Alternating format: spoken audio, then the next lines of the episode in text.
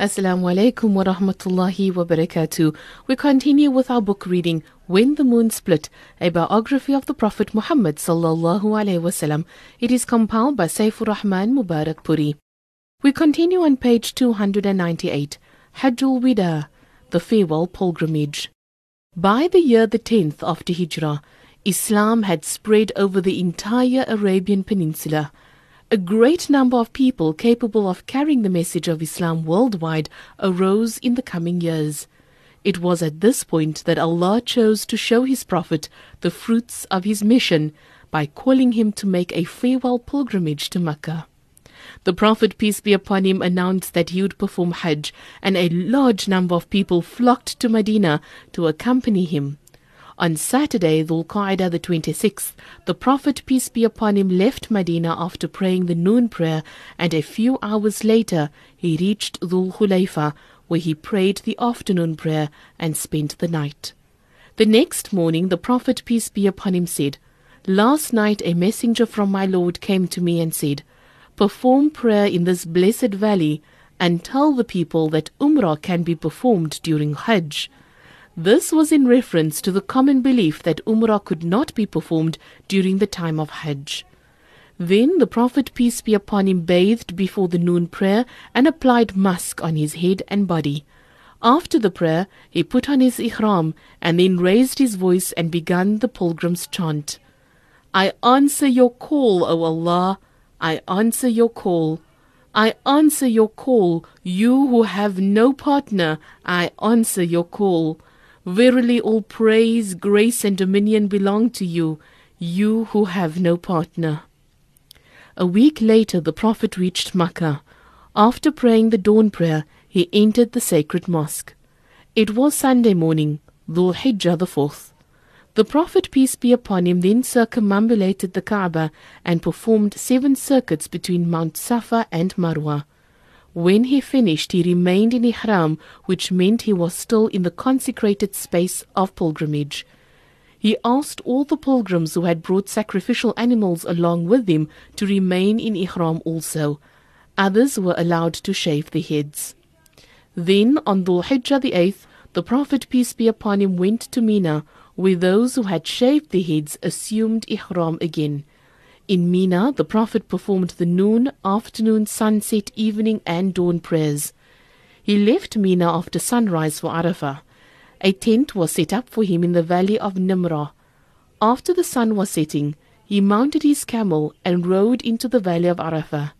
Pilgrims began gathering around him and waited to hear what was to be one of the most important speeches.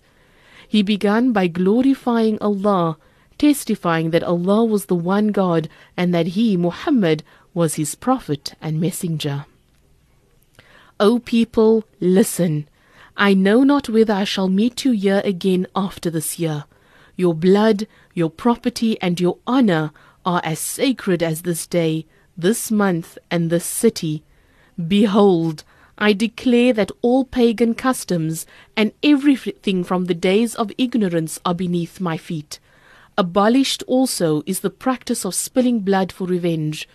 The first case of blood revenge that I abolish is that of the son of Rabi'a bin al Harith, who was nursed by the Banu Sa'id and killed by Banu Hudayl. Moreover, the usury of the days of ignorance is abolished, and the first practice of usury I abolish is that of Abbas bin Abdul Muttalib. Now all usury is abolished. Fear Allah regarding women. You have taken them as a trust from Allah, and intercourse with them has been made permissible by the words of Allah. You have rights over them, one of which is that you must not allow women you dislike into your home. If they do so, you are within your rights to chastise them, but not severely. It is their right over you that you should feed and clothe them in a fitting manner. I leave behind something. If you hold fast to it, you will never go astray, and that is the book of Allah.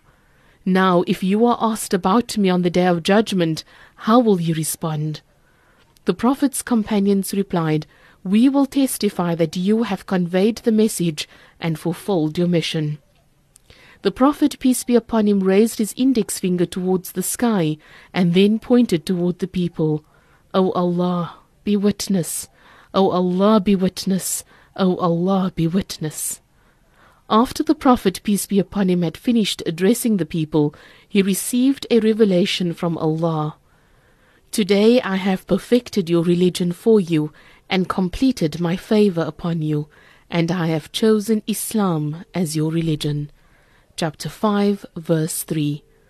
After the Prophet, peace be upon him, ended his address, Bilal made the prayer call or the adhan and the final prayer call or iqama, and the Prophet, peace be upon him, led the people in the shortened noon prayer. Following that, Bilal called another iqama, and the Prophet, peace be upon him, led the people in the shortened afternoon prayer. Thus, the Prophet, peace be upon him, demonstrated how travelers should combine and shorten prayers. After sunset, the Prophet, peace be upon him, left for Muzdalifah and combined the sunset and evening prayers. He did not shorten the sunset prayer, but he did shorten the evening prayer. Furthermore, when the Prophet, peace be upon him, combined the noon and afternoon prayers as well as the sunset and evening prayers, he did not perform any additional voluntary prayers or sunnah prayers between them. Then he rested until dawn. Once he had performed the dawn prayer, he returned to Makkah to the sacred mosque.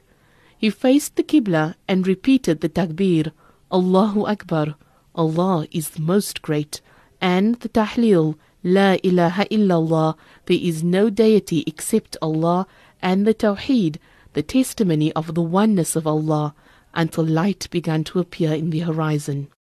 Before sunset, the Prophet, peace be upon him, left for Mina again he threw seven stones at the largest Jamra, saying Allahu Akbar with every throw.